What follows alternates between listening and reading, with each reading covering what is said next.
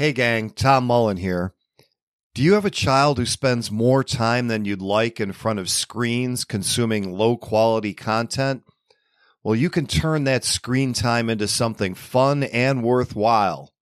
I'm talking about Mini Coders, an educational game based platform including companion apps made for kids with video tutorials, virtual assistant, and games where kids learn coding skills while they play in the Roblox metaverse, all under the safety and guidance of a virtual assistant and in game tutors. Mini Coders is perfect for homeschooled, unschooled, or traditionally schooled children alike and helps them build 21st century skills and have a ball doing so. Right now, you can try out Mini Coders with no obligation by registering for a free trial at tommullentalksfreedom.com slash minicoders. That's M-I-N-I-C-O-D-E-R-S. Again, just visit tommullentalksfreedom.com slash minicoders and start your free trial today. Every revolution starts in the minds of the people. Arm yourself for the war of ideas. Take back your life. Take back your liberty. Tom Mullen Talks Freedom. Hello, everyone, and welcome back to Tom Mullen Talks Freedom. Today I'm joined by JP Kirby, the National Director of Free Speech for Young Americans for Liberty, an organization that grew out of Ron Paul's 2008 presidential campaign and which is dedicated to advancing liberty on the campus and in American electoral politics. JP is with me today to talk about the progress the organization is making on campus related to, believe it or not, the Second Amendment. So, JP, welcome to the show. Thanks for having me on, Tom.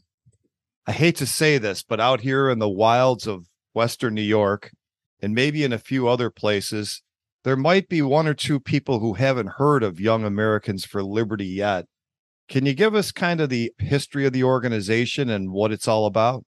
Absolutely. So, Young Americans for Liberty came out of the Ron Paul movement 2008 and we've been around ever since and uh, we are a campus nonprofit that seeks to identify and educate the next generation of uh, leaders of the liberty movement and the principles of limited government uh, limited foreign intervention the second amendment free speech, uh, all the good constitutional stuff, uh, to make leaders and help mobilize and equip students to uh, make effective change for liberty, uh, both in their communities all the way up to the state legislative level through a lot of our different programs.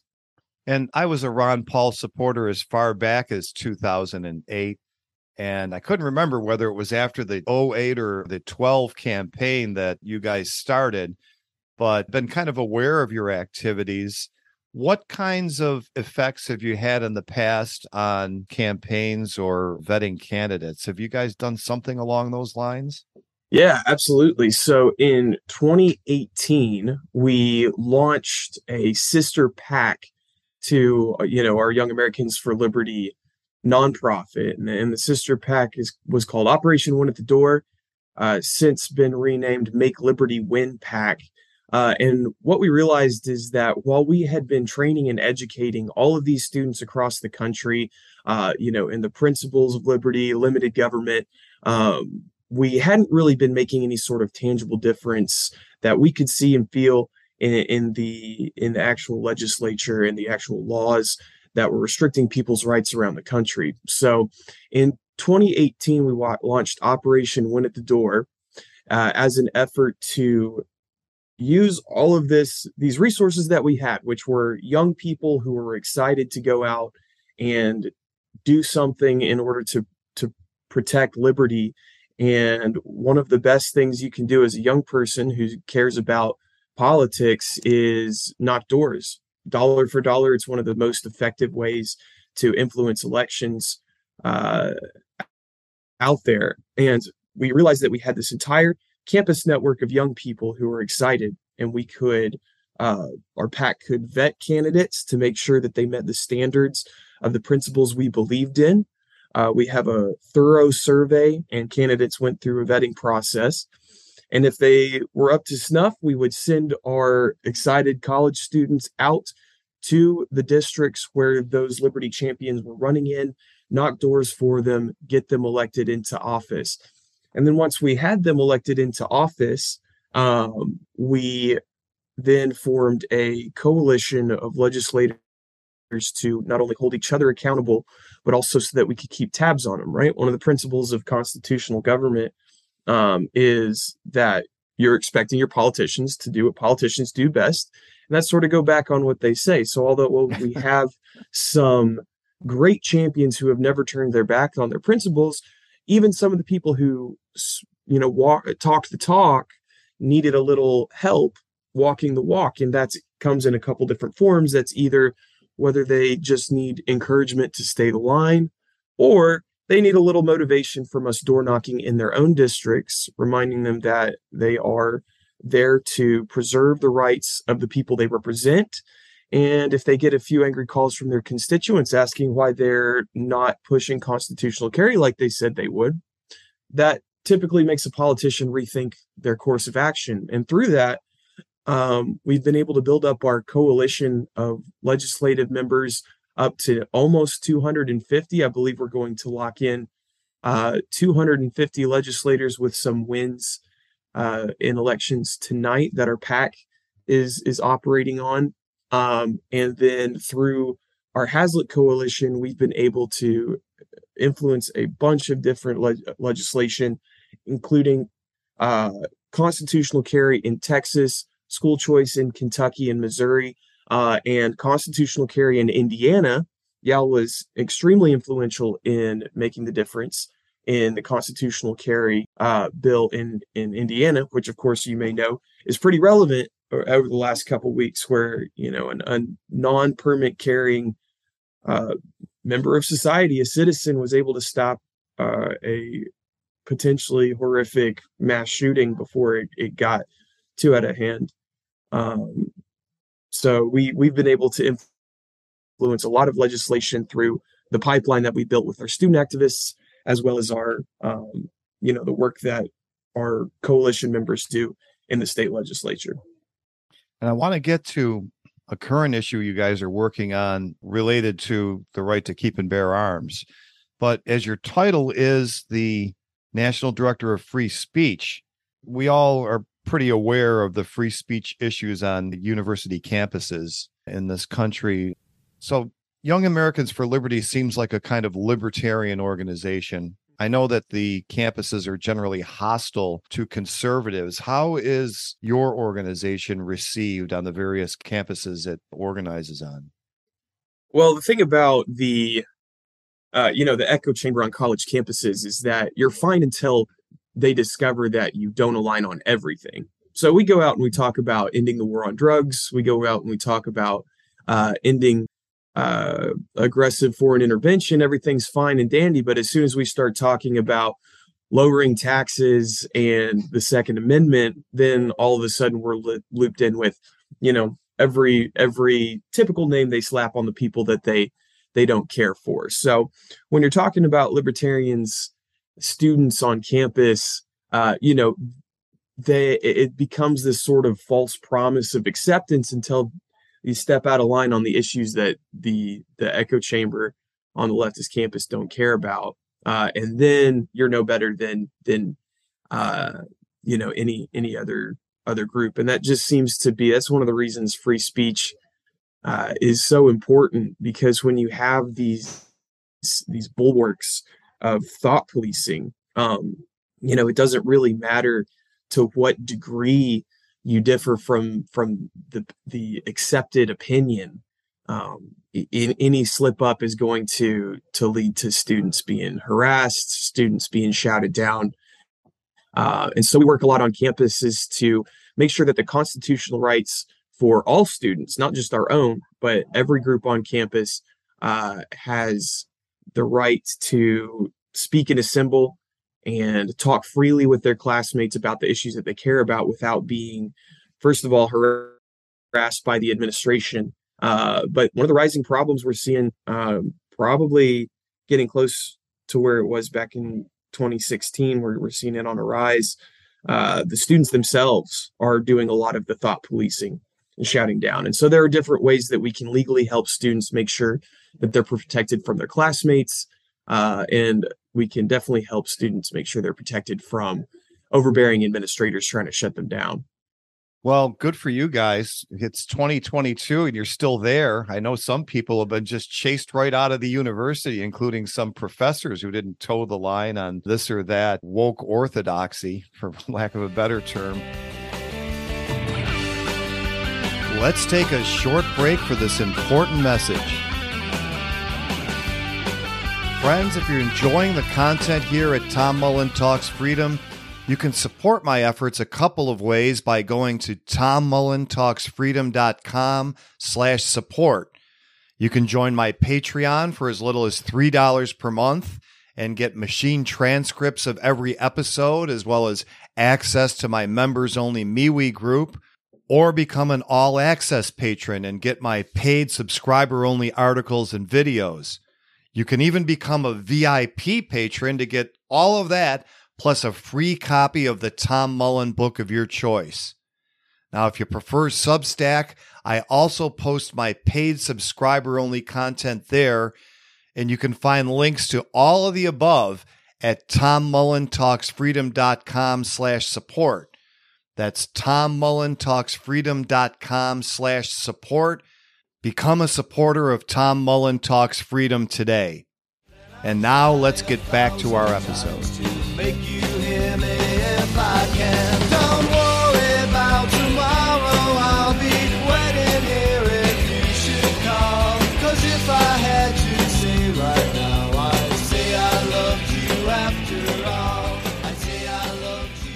And I don't know that maybe a tax decrease, if it's massaged the right way, well, this is only going to be for the middle class and we're still going to tax the rich, whatever.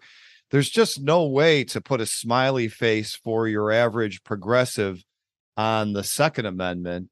And I imagine you're getting some flack from your latest project here in South Dakota. Why don't you tell us about that? Sure, absolutely. So in Rapid City, South Dakota, there is a school called South Dakota School of Mines, and it is home to one of our most effective Young Americans for Liberty chapters, uh, maybe that's been in existence. Uh, the chapter there has had a couple generations now of great student leaders on its campus. They've grown, they talk to students on campus uh, very regularly uh, and they have a nice healthy chapter. Well, South Dakota a couple years back passed a constitutional carry bill, like uh, has been passed in several other states. It was another in the line that said that you, uh, you know, if you are going to carry your weapon, you don't need to go beg the government for a permission slip. Unfortunately, as in a lot of states, um, college administrators get this magical idea that somehow the adult students that are on their campus are exempt from having the the rights and privileges of any other adult that's in the state. That as soon as these adult students walk onto a college campus, they somehow lose the rights uh, that any other adult would have in in the state at large, and that didn't really sit right with uh, the college leaders at the School of Mines chapter uh, Anton Merzenjats and Liam Slavin, both very good leaders at the School of Mines chapter. Uh, and they decided that they were going to launch a student rights campaign, which is one of our programs, uh, in order to get campus carry passed specifically on their campus of South Dakota School of Mines. Not go through the legislature, not pass a bill, but work to pressure the school to adopt um, campus carry on campus. And this is the type of activism that we like. This is one of the peak activism moments that we have here at YAL is when we have students who are so committed and so fired up and so confident in the tools that they have in order to work with their classmates to get change that they are willing to actually take on a fight that will allow firearms on a college campus, which is something that you don't really hear about a whole lot across the country right now. And South Dakota School of Mines is a public university, correct? That's correct. It is a it's a public university in Rapid City. Uh, it's got um, about 5,000 students or so. And uh, so a, a, relatively smaller campus, but the the students in the School of Mines chapter were able to go out to their classmates. They whipped up a petition very quickly and were able to gather over 500 signatures. And I misspoke about the size of the school. It's about a 2,500 student school. So they're able to get about 500 signatures on a 2,500 person school. So that's 20% of the campus right there, which, uh, if you've ever done any sort of petition collection or anything like that, 20% is a pretty hefty number. Um, and they marched this petition to the president's office and uh, made it known that they and their classmates were ready for ready to have their self-defense rights back on campus. That's very impressive the number that you got. I just can't imagine that and i don't know if they're a hardier group out there in south dakota the rugged mountain types but if shakespeare is enough to send progressive students running for a safe room looking for a teddy bear what was the reaction to this well, surprisingly enough, I, mean, you may be right. The more rugged types eh, in that part of South Dakota, School of Mines. First of all, it's an engineering school, not a, not necessarily a liberal arts college. Uh, so a lot of the they it has a larger propensity to be uh, pro-gun. The students at School of Mines describe it as more conservative than your typical college. So it helped to not be you know, taken a gun battle at UC Berkeley, right? And that's something that we do teach our students is that in order to be most effective where you're in the activism that you're doing, if you're going to be spending energy, be spending energy on an effective fight that you have a chance to build a movement around. And I believe that the students at School of Mines, um, even though, you know, it's still a college, it's still a blue area, they realized that they had enough support from enough strong members of campus that they were able, going to be able to to pull this off without uh, an extreme amount of opposition. And I'll tell you what, they they showed up with enough support and with enough people around them uh, that we have not had many instances of shout downs. We've not had many instances, uh, no instances of violence toward our students.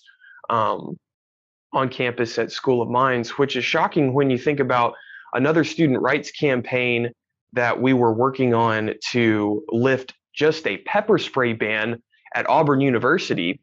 Um, just to lift a pepper spray ban at Auburn University, our students were out there collecting signatures on the big school.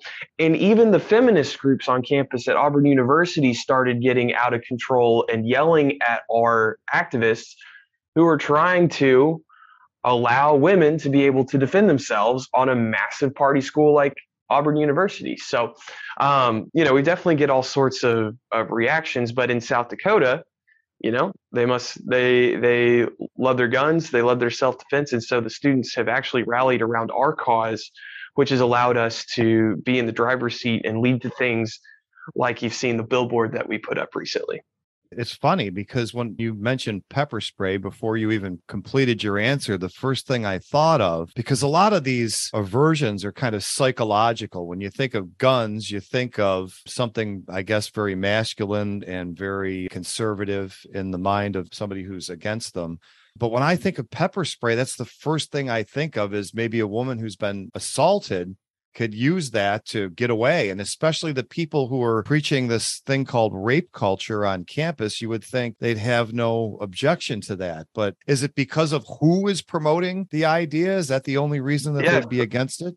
Yes, I, I, think that's exactly the case. At least in in Auburn, uh, at Auburn, it was it was that way. Um, you know, as soon as they saw our male activists with Young Americans for Liberty gear, you know, the word liberty may be a little too much for them. Um, you know, it immediately became a conversation about privilege and it became a conversation about, uh, you know, hijacking someone else's suffering uh, to promote a political cause, which is what the, the feminist group was out doing as well. So, for not to get off on too much of a tangent about Auburn, but uh, as we were working on this policy change, um, there were a string of assaults that were happening on campus at Auburn University. And it was a good conversation point, our student activists were already out there promoting this pepper spray uh, policy before these attacks happened. And while they were out continuing they, their work, they were talking about the attacks and the um, you know the weapons that we wanted women to be able to use to protect themselves. Meanwhile, the feminist group that they ran into out on campus, their solution to the attacks on campus were to ban fraternities at Auburn University. And that's what they wanted. They wanted to ban fraternities. And it became this struggle between, you know, we we approached the the other group and said, hey, y'all obviously support women, you know, not being attacked. Would you like to help us with our petition, sign our petition? And you know, they they started screaming about politicizing the attacks, politicizing attacks, even though we'd been out there with our pepper spray petition before the attacks happened. They hadn't had their anti um, fraternity protests until after the attacks happened.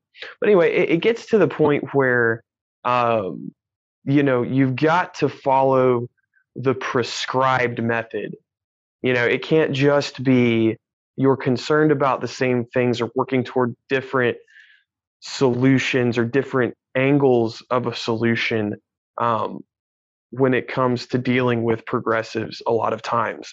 Um, it has to be the the issue that they say is going is at the heart of it. Um, it has to be you know it has to be toxic toxic masculinity it can't be that the women are under, are left defenseless by college administrators. It has to be this answer. And if you don't ascribe to that issue you know if you don't ascribe to that answer then you know you're you're some sort of bigot. You're some sort of of privileged person using your using uh, people suffering to promote a political cause. And we've seen that quite a bit across the country. Let's take a short break for this important message. Friends, if you like to read books as much as I do, there comes a time when you realize you just won't ever find the time to read every book you're interested in.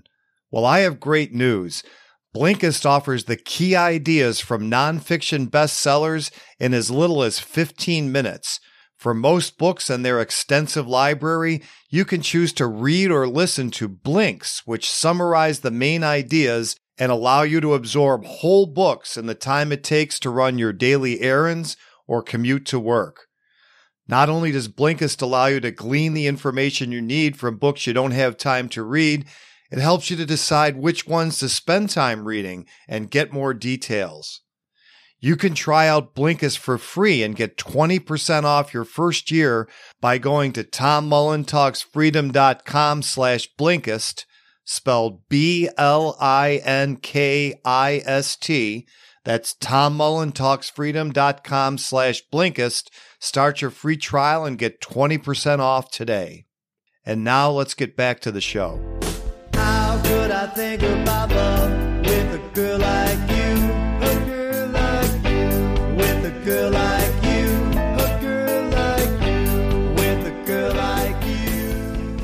As I said, I never even would have thought of pepper spray. So I'm glad you guys are out there thinking of practical ways to solve some of these problems. Getting back to South Dakota, I know you've got a billboard up. You said you successfully presented the petition. Where does it stand now? And has there been any legal pushback? I could see where if you achieve this, that this could be something that becomes a rather big issue. hmm Yeah. So where we stand right now with the petition has a lot to do with the billboard.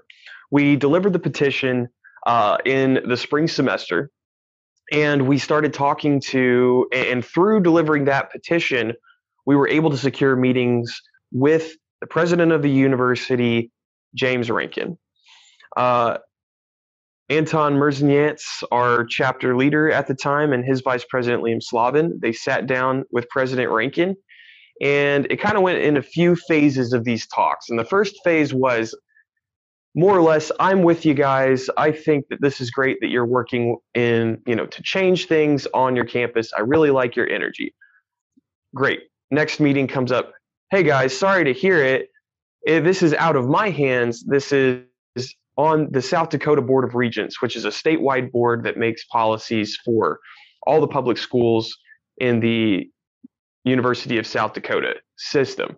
So he comes back to our our members and says, "Hey, this is not this is not our my call. I can't do this." Well, we had already looked up the Board of Regents policy. We had already looked up the way policies are created and dealt with, uh, and we knew that President Rankin, as the president of South Dakota School of Mines, could in fact change the policy at the School of Mines. And come to find out, he finds out later that we had already checked with the Board of Regents and their legal counsel, and they had told us absolutely, yes, President Rankin can change the policy at School of Mines.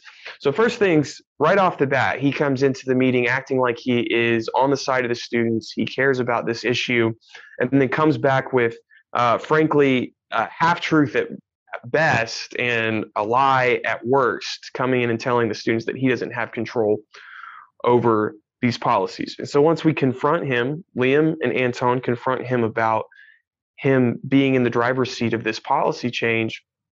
And he doesn't like that we've checked with legal counsel too much. And he starts talking about, well, it's not that I can't change the policy, it's that I don't know what the other board, the other presidents at other universities are going to think about me if I, you know, change this policy. So we at YAL work under a model called uh, we, we, call it the confrontational model of politics. It's a it's a model that we've adopted in order to pass legislation. It's been championed by other groups in the past, and we've uh, really seen a lot of success with it. Um, and what the confrontational model of politics says is that when you have a politician, or in this case, uh, a state employed bureaucrat, one of the one of the ways that you can get change is by making them concerned about what they care about. For a politician that is getting elected, getting reelected, and getting elected to higher office, one of the ways we pass bills is by making sure that politicians understand that if they don't stick to their promises that they have made to us, to their constituents, there would might be a good chance that they are not, you know, they are not elected to that office again.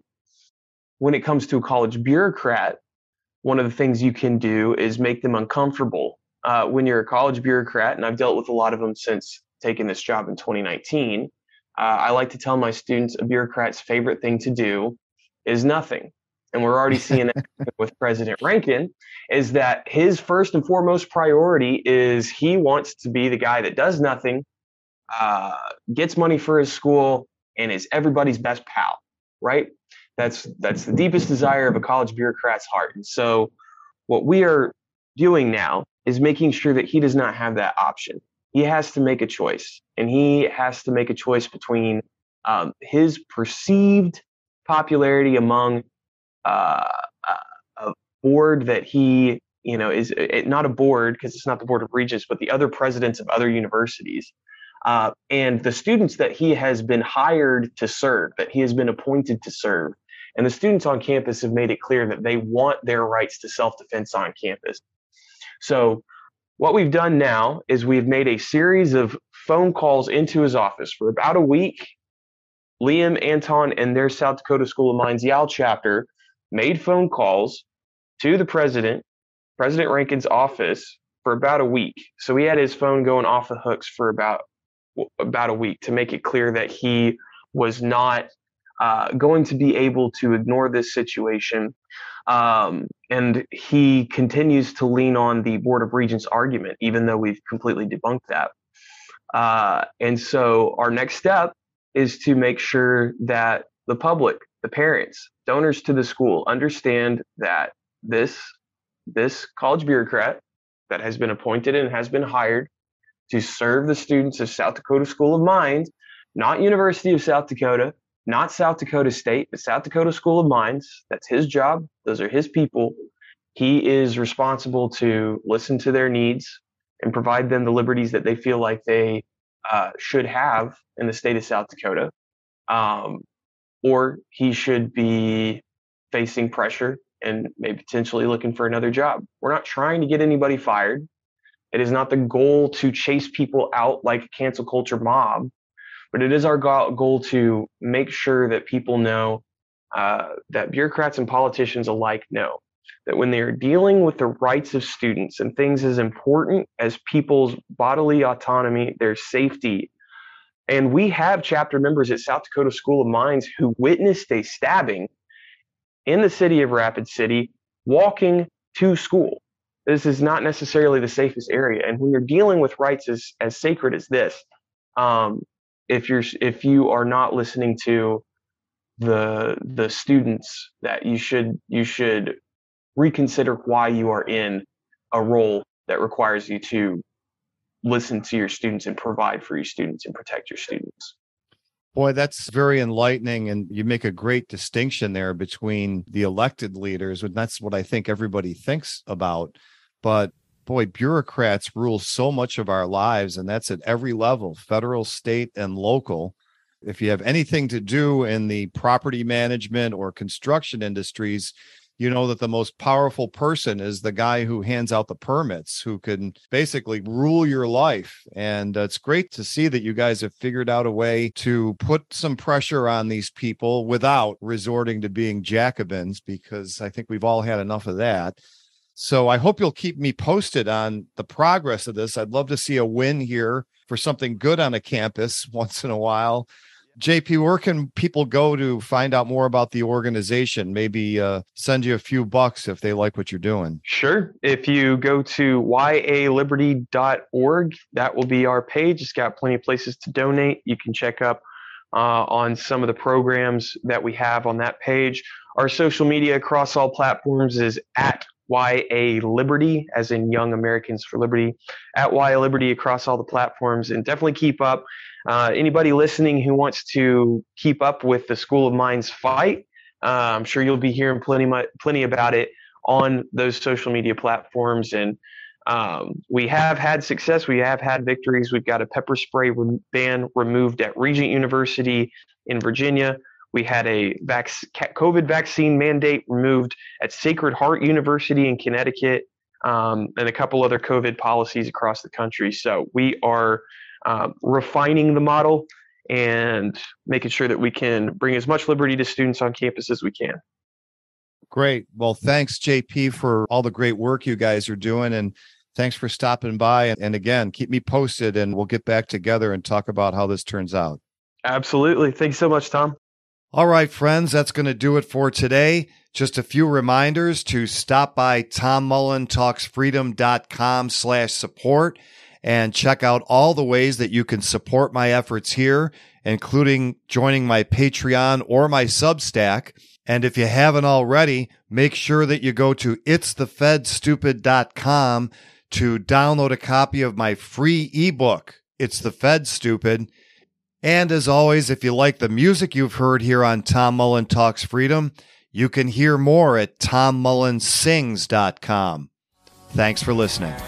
The war of ideas has only just begun. Arm yourself with the knowledge you need by heading to tommullentalksfreedom.com and subscribing to our email list. And remember, every revolution starts in the minds of the people.